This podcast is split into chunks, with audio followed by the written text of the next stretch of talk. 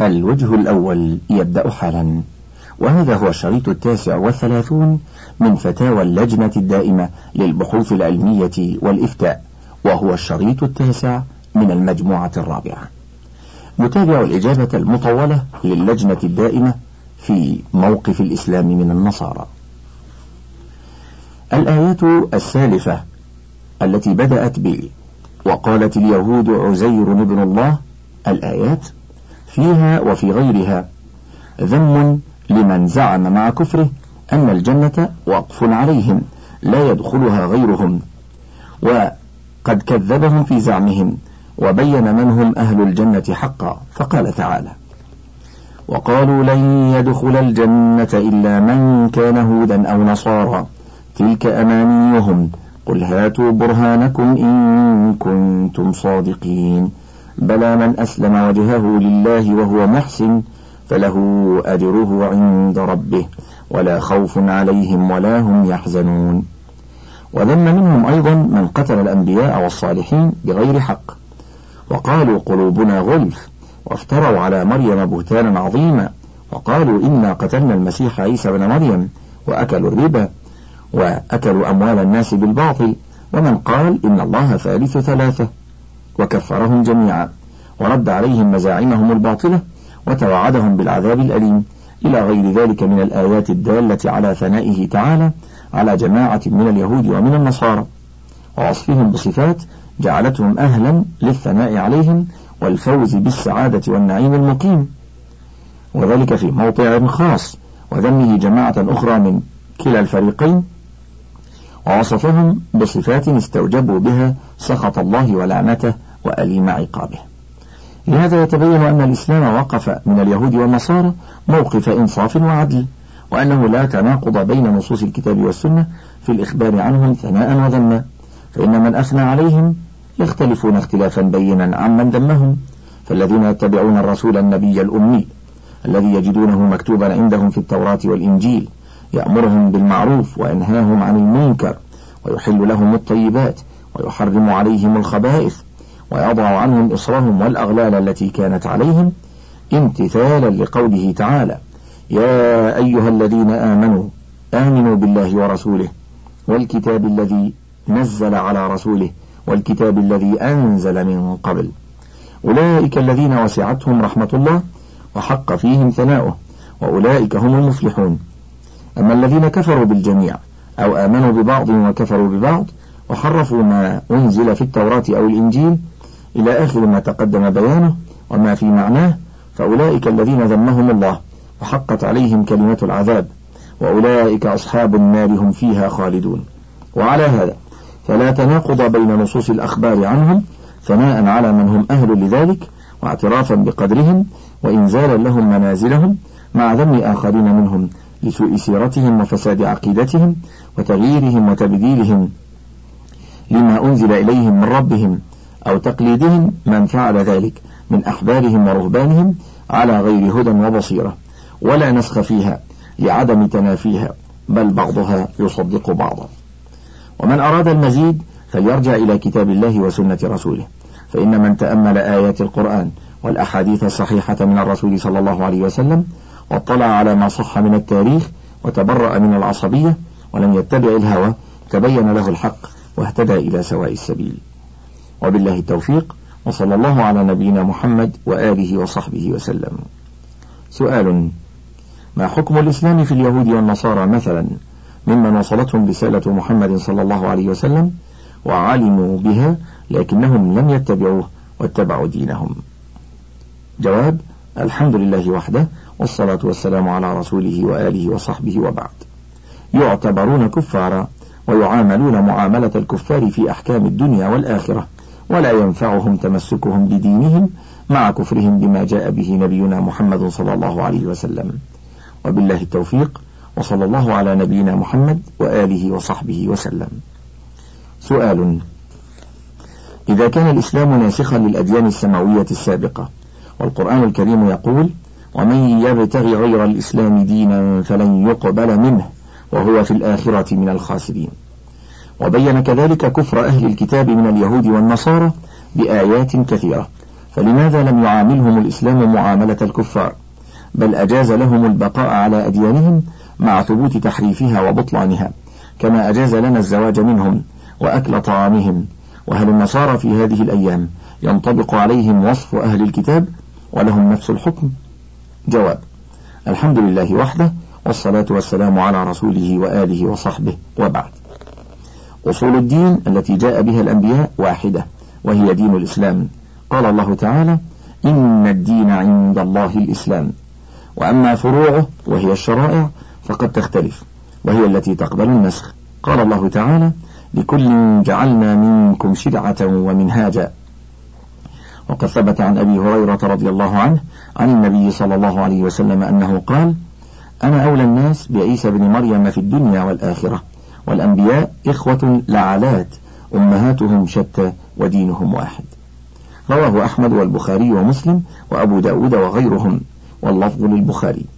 والذي يقع فيه النسخ إنما هو الفروع لا الأصول قال الله تعالى ومن يرغب عن ملة إبراهيم إلا من سفه نفسه ولقد اصطفيناه في الدنيا وإنه في الآخرة لمن الصالحين.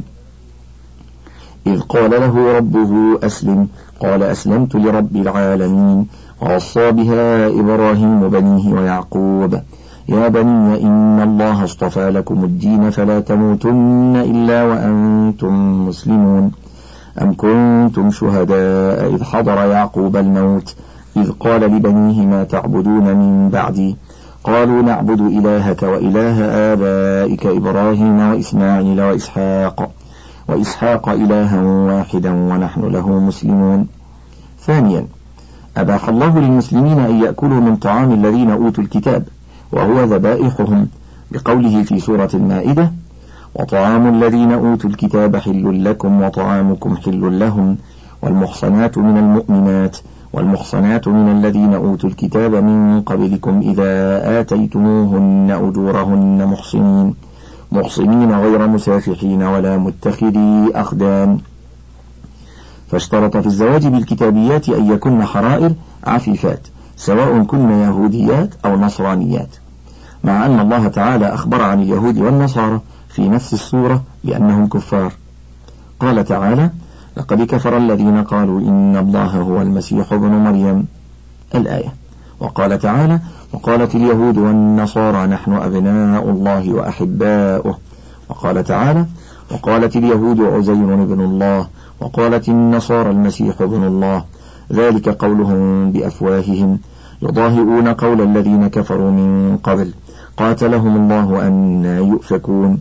اتخذوا أحبارهم ورهبانهم أربابا من دون الله والمسيح بن مريم وما أمروا إلا ليعبدوا إلها واحدا.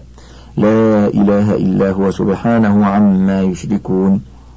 يريدون أن يطفئوا نور الله بأفواههم ويأبى الله إلا أن يتم نوره ولو كره الكافرون.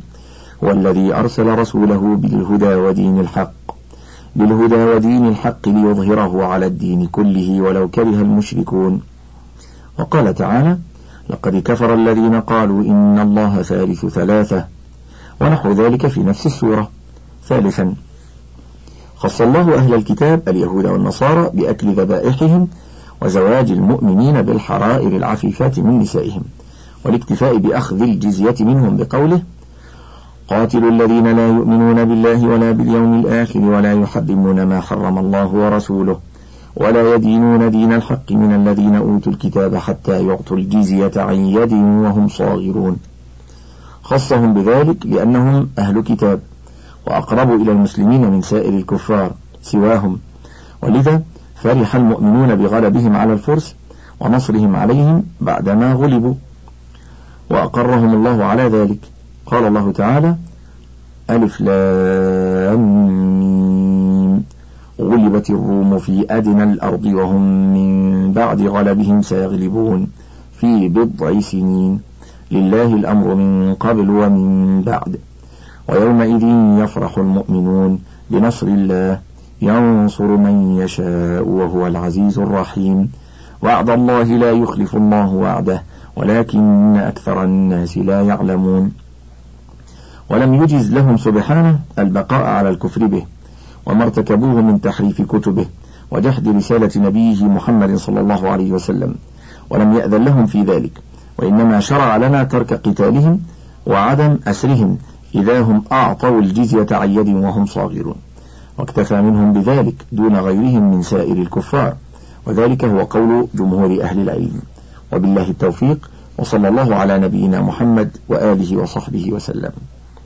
سؤال هل إذا كان الدين المسيحي الحالي هل هو صحيح أم هو محرف فيه؟ وما الدليل من الكتاب والسنة على ذلك؟ جواب الحمد لله وحده والصلاة والسلام على رسوله وآله وصحبه وبعد. الدين المسيحي حرفه النصارى عما كان عليه أيام نبيهم عيسى عليه السلام بدليل أنهم قالوا المسيح ابن الله. وقالوا إن الله ثالث ثلاثة. وقد رد الله ذلك وكفرهم به. قال الله تعالى وإذ قال الله يا عيسى بن مريم أأنت قلت للناس اتخذوني وأمي إلهين؟ إلهين من دون الله. قال سبحانك ما يكون لي أن أقول ما ليس لي بحق. إن كنت قلته فقد علمته. تعلم ما في نفسي ولا أعلم ما في نفسك. إنك أنت علام الغيوب. ما قلت لهم إلا ما أمرتني به. أن اعبدوا الله ربي وربكم الآية. إلى غير ذلك من النصوص.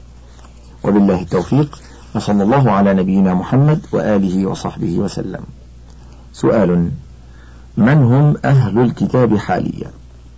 فالنصارى الصليبيون مثلثون فهم مشركون بالله.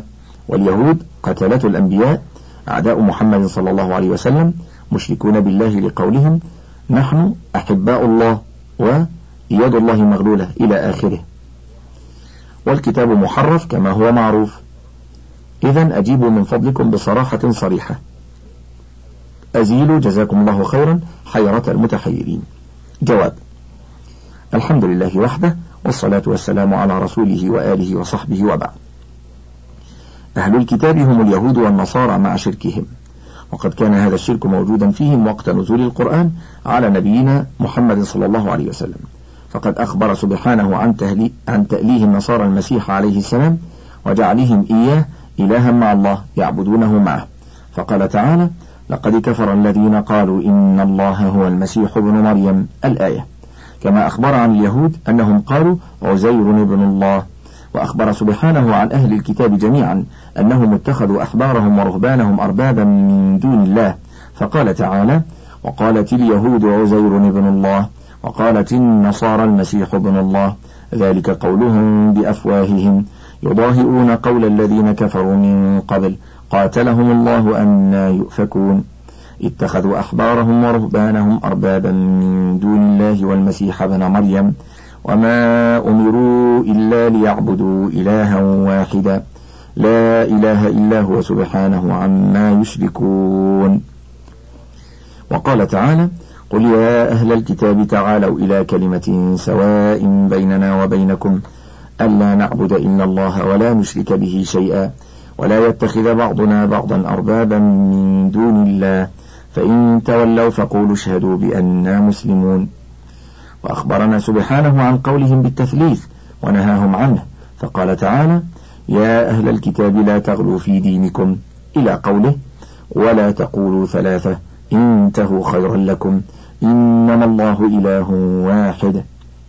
إلى غير ذلك من الآيات التي تدل على شركهم وكفرهم وقت نزول الوحي وقد سماهم أهل كتاب في غير موضع من القرآن. وبالله التوفيق. وصلى الله على نبينا محمد وآله وصحبه وسلم. سؤال إن كان لنا جيران كفار أي نصارى فكيف نعاملهم؟ إن قدموا لنا هدايا نقبلها منهم؟ وهل يجوز لنا أن نظهر لهم سافرات الوجوه أو أن يروا منا أكثر من الوجه؟ وهل يجوز لنا أن نشتري من البائعين النصارى؟ جواب الحمد لله وحده والصلاة والسلام على رسوله وآله وصحبه وبعد. أحسنوا إلى من أحسن إليكم منهم وإن كانوا نصارى.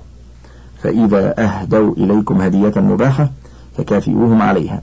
وقد قبل النبي صلى الله عليه وسلم الهدية من عظيم الروم وهو نصراني. وقبل الهدية من اليهود. وقال تعالى لا ينهاكم الله عن الذين لم يقاتلوكم في الدين ولم يخرجوكم من دياركم أن تبروهم وتقسطوا إليهم. إن الله يحب المقسطين. إنما ينهاكم الله عن الذين قاتلوكم في الدين وأخرجوكم من دياركم وظاهروا على إخراجكم أن تولوهم ومن يتولهم فأولئك هم الظالمون. ويجوز لك أن تظهري أمام نسائهم بما يجوز أن تظهري به أمام النساء المسلمات مما يكشف وما يتزين به من الملابس ونحوها في أصح قولي العلماء وأن تشتري منهم ما تحتاجين من المتاع المباح. وبالله التوفيق وصلى الله على نبينا محمد وآله وصحبه وسلم. سؤال رجل كان مسلما ثم ارتد عن الإسلام ومات على ذلك فهل نستطيع أن نقول بأنه كافر؟ وما حكم المرتد في الإسلام؟ وهل نستطيع أن نستغفر الله له؟ مثلا اللهم اغفر له ذنبه. جواب الحمد لله وحده والصلاة والسلام على رسوله وآله وصحبه وبعد. من كان مسلما ثم ارتد عن الإسلام فهو كافر. يستتاب ثلاثة أيام فإن تاب وإلا قتل. ولا يجوز الاستغفار له إذا مات على الردة. لقوله تعالى ما كان للنبي والذين آمنوا أن يستغفروا للمشركين ولو كانوا أولي قربى من بعد ما تبين لهم أنهم أصحاب الجحيم. وبالله التوفيق وصلى الله على نبينا محمد وآله وصحبه وسلم. سؤال لي أجداد ماتوا على الشرك فهل لي أن أستغفر لهم أم لا؟ جواب الحمد لله وحده والصلاة والسلام على رسوله وآله وصحبه وبعد. لا يجوز للمسلم أن يستغفر لأجداده ولا لغيرهم إذا كانوا قد ماتوا على الشرك. لقوله تعالى ما كان للنبي والذين آمنوا أن يستغفروا للمشركين ولو كانوا أولي قربى من بعد ما تبين لهم من بعد ما تبين لهم أنهم أصحاب الجحيم. وبالله التوفيق. وصلى الله على نبينا محمد وآله وصحبه وسلم. سؤال ما الحكم في من يقول يلعن دين كارتر يقصد به الرئيس الأمريكي السابق؟ أوليس في هذا اللفظ سب لدين سماوي أنزل قبل نبينا محمد صلى الله عليه وسلم؟ جواب الحمد لله وحده والصلاة والسلام على رسوله وآله وصحبه وبعد. اللعن هو الطرد والإبعاد عن رحمة الله. ولعن دين من الأديان السماوية كفر. ويجب نصح نصح من صدر منه ذلك. وبيان أنه كفر. فإن أصر على السب بعد بيان الحكم فهو كافر. إلا أن يكون قصد بدين كارتر ما عليه النصارى اليوم من اعتقادهم أن عيسى هو ابن الله وأنه لا يلزمهم اتباع محمد صلى الله عليه وسلم. فهذا دين باطل وليس دينا سماويا بل هو دين محدث لا يكفر من سبه أو لعنه. وننصحك بقراءة كتاب الصارم المستول على شاتم الرسول ففيه من العلم في هذا الموضوع ما لا تكاد تجده في غيره. وبالله التوفيق وصلى الله على نبينا محمد وآله وصحبه وسلم. سؤال هل الإسلام يسمح لنا جماعة المسلمين أن نتعود عادات أو نتقلد تقاليد غير إسلامية كالأوروبيين وتقاليدهم في لباسهم وأفراحهم وهل يسمح للعروس أن يدخل على نساء الآخرين والمصور وراءه سواء كان عربيا أم أجنبيا وليس للعروس ولا للمصورين علاقة تجعلهم محارم لهؤلاء النساء. جواب الحمد لله وحده والصلاة والسلام على رسوله وآله وصحبه وبعد. يجب على المسلمين والمسلمات أن يحرصوا على الأخلاق الإسلامية وأن يسيروا على منهج الإسلام في أفراحهم وأتراحهم ولباسهم وطعامهم وشرابهم وجميع شؤونهم. ولا يجوز لهم أن يتشبهوا بالكفار في لباسهم بأن يلبسوا الملابس الضيقة التي تحدد العورة أو الملابس الشفافة الرقيقة التي تشف عن العورة ولا تسترها أو الملابس القصيرة التي لا تغطي الصدر أو الذراعين أو الرقبة أو الرأس أو الوجه. كما لا يجوز أن يتشبهوا بهم في الطعام بأن يأكلوا بشمالهم أو يأكلوا مختلطين رجالا ونساء يتبادلون تناول الطعام على المائدة وليسوا محارم لهؤلاء النساء. ويتبادلون كذلك كلمات المرح والتسلية والمداعبة كل مع غير زوجته أو محرمه. ولا يجوز للمسلمين والمسلمات أيضا أن يتشبهوا بالكفار في عاداتهم في الأفراح بأن يدخل الرجل على عروسه ومعه المصور وحولها نساء محارم وأجنبيات فيأخذ لهن صورة أو صورا على أشكال مختلفة. فإن في ذلك الشر الكثير من تصوير ذوات الأرواح وكشف المصورات للأجانب واطلاع الأجانب على زينة النساء الباطنة في أبهى وأجمل ما تكون من الزينة واختلاط الرجال بالنساء. وقد حرمت الشريعة الإسلامية ذلك ونهت عن تشبه المسلمين والمسلمات بالكفار. فينبغي للمسلمين رجالا ونساء أن يحافظوا على دينهم وأن يسيروا على نهجه القويم فإنه لا خير إلا دلنا عليه رسول الله صلى الله عليه وسلم ولا شر إلا نهانا عنه. وقد نهانا عن التشبه بالكفار فلا يجوز لنا أن نتشبه بهم في عاداتهم وتقاليدهم وإن لم نفعل تكن فتنة في الأرض وفساد كبير. وبالله التوفيق وصلى الله على نبينا محمد وآله وصحبه وسلم. سؤال ما هي المشابهة المنهي عنها؟ هل هي فيما يخصهم فقط أم فيما قد أصبح منتشرا ويفعله المسلمون والكفار؟ وإن كان أصله واردا من بلاد الكفر كما هو الحال في البنطلونات والحلل الإفرنجية. وهل إذا كان يفعله فساق المسلمين فقط؟ دون عدولهم. يصبح أيضا من المشابهة إذا فعله عدول المسلمين. ما هو حكم لبس البدل الإفرنجية؟ على الوجه الذي يفعله غالبية الناس الآن من مسلمين وكفار. هل هو مشابهة فقط؟ وإن كان فيه مشابهة بالكفار فما هي درجة التحريم أو الكراهة؟ هل هناك كراهة أيضا حيث إن البنطلون يدسم العورة؟ إذا كان هناك كراهة فهل هي كراهة تحريمية أم تنزيهية؟ وما العورة المقصودة بالتجسيم؟ هل هي العورة المغلظة أم هي والفخذ أيضا؟ وإن أمكن تلافي هذا الأمر وهو تجسيم العورة المغلظة والفخذ بقدر الإمكان باستعمال البنطلونات الواسعة. فهل تظل الكراهة موجودة؟ وما حكم لبس البنطلونات الضيقة أو المضبوطة تماما؟ بحيث لا يكون فيها وسع عن الساق إلا قليلا. جواب الحمد لله وحده والصلاة والسلام على رسوله وآله وصحبه وبعد. المراد بمشابهة الكفار المنهي عنها مشابهتهم فيما اختصوا به من العادات وما ابتدعوه في الدين من عقائد وعبادات كمشابهتهم في حلق اللحية وشد الزنار وما اتخذوه من المواسم والأعياد والغلو في الصالحين بالاستغاثة بهم والطواف حول قبورهم والذبح لهم ودق الناقوس وتعليق الصليب في العنق أو على البيوت أو اتخاذه وشما باليد مثلا تعظيما له واعتقادا لما يعتقده النصارى ويختلف حكم مشابهتهم فقد يكون كفرا كالتشبه بهم في الاستغاثة بأصحاب القبور والتبرك بالصليب واتخاذه شعارا. وقد يكون محرما فقط كحلق اللحية وتهنئتهم بأعيادهم. وربما أفضى التساهل في مشابهتهم المحرمة إلى الكفر والعياذ بالله.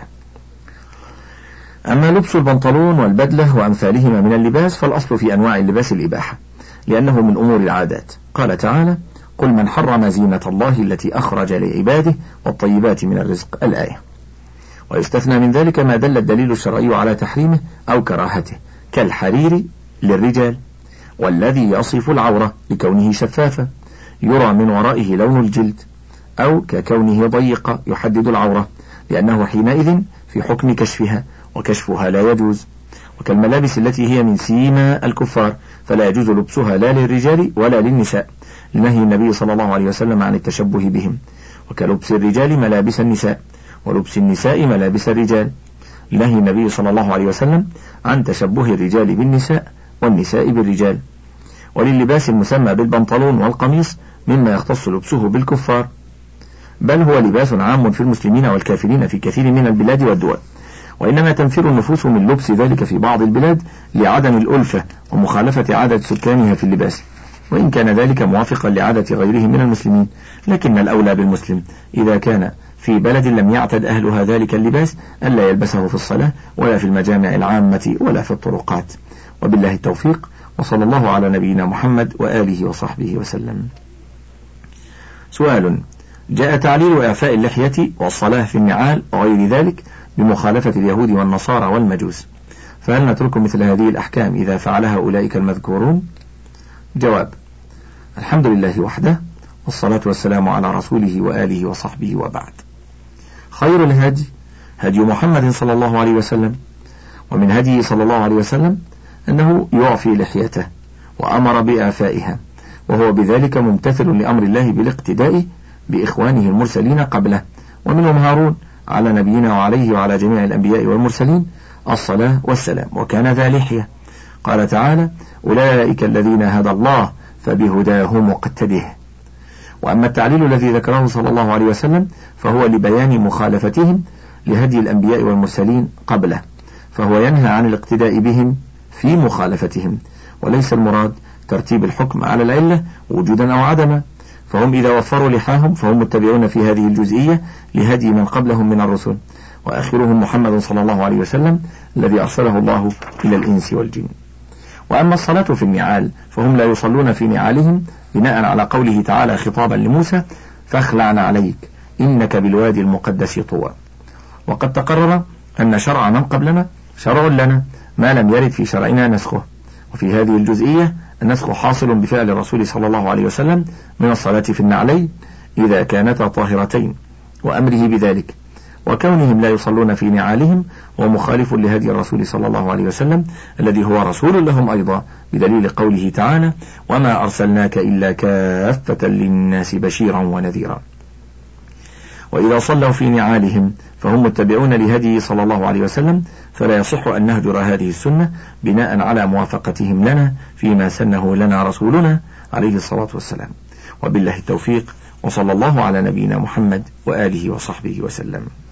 سؤال في بعض الأحيان أقوم بالكتابة إلى بعض الهيئات النصرانية المنتشرة في لبنان ومصر وفرنسا وسويسرا وأسبانيا وغيرها وهم يرسلون لي بعض نشراتهم وكذلك بعض الأسئلة عليها ومن باب التسلية أو الحصول على معلومات عنهم أقوم بالرد على هذه الأسئلة كما يريدون فهل يجوز ذلك؟ جواب الحمد لله وحده والصلاة والسلام على رسوله وآله وصحبه وبعد. إذا كان الأمر كما ذكر من طلب النشرات والإجابة عليها للتسلية فلا يجوز وإن كان طلبها للرد عليها وإظهار مثالبها وكشف حقيقتها وبيان الحق فيها فلا حرج. وبالله التوفيق وصلى الله على نبينا محمد وآله وصحبه وسلم. سؤال ما حكم قراءة الإنجيل؟ جواب الحمد لله وحده والصلاة والسلام على رسوله وآله وصحبه وبعد. الكتب السماوية السابقة وقع فيها كثير من التحريف والزيادة والنقص كما ذكر الله ذلك. فلا يجوز للمسلم أن يقدم على قراءتها والاطلاع عليها إلا إذا كان من الراسخين في العلم ويريد بيان ما ورد فيها من التحريفات والتضارب بينها. وبالله التوفيق وصلى الله على نبينا محمد وآله وصحبه وسلم.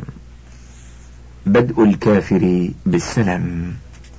سؤال نهانا رسول الله صلى الله عليه وسلم عن بدء الكفار بالسلام. فهل هذا النهي يقتصر على قول السلام عليكم ورحمة الله لهم أم هو نهي يشمل كل مبادأة بالتحية؟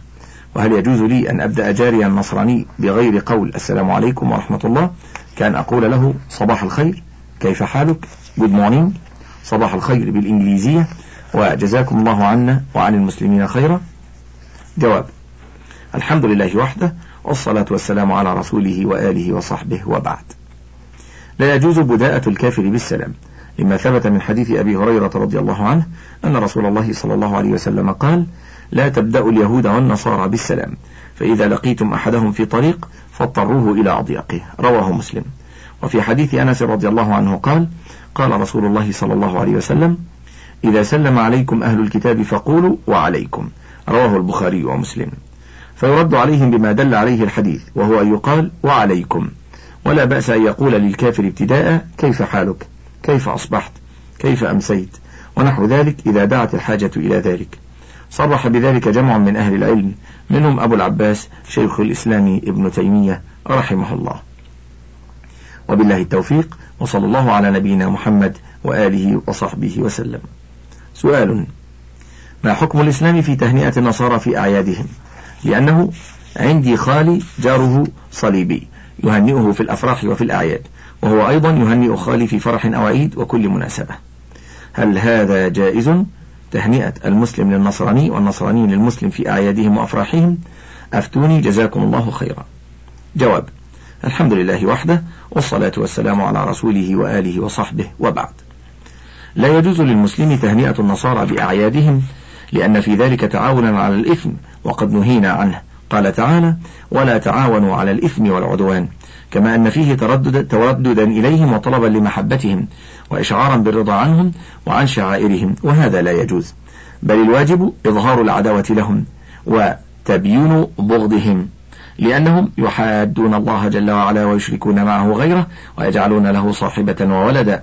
قال تعالى لا تجد قوما يؤمنون بالله واليوم الآخر يوادون من حاد الله ورسوله ولو كانوا آباءهم أو أبناءهم أو إخوانهم أو إخوانهم أو عشيرتهم. أولئك كتب في قلوبهم الإيمان وأيدهم بروح منه. الآية.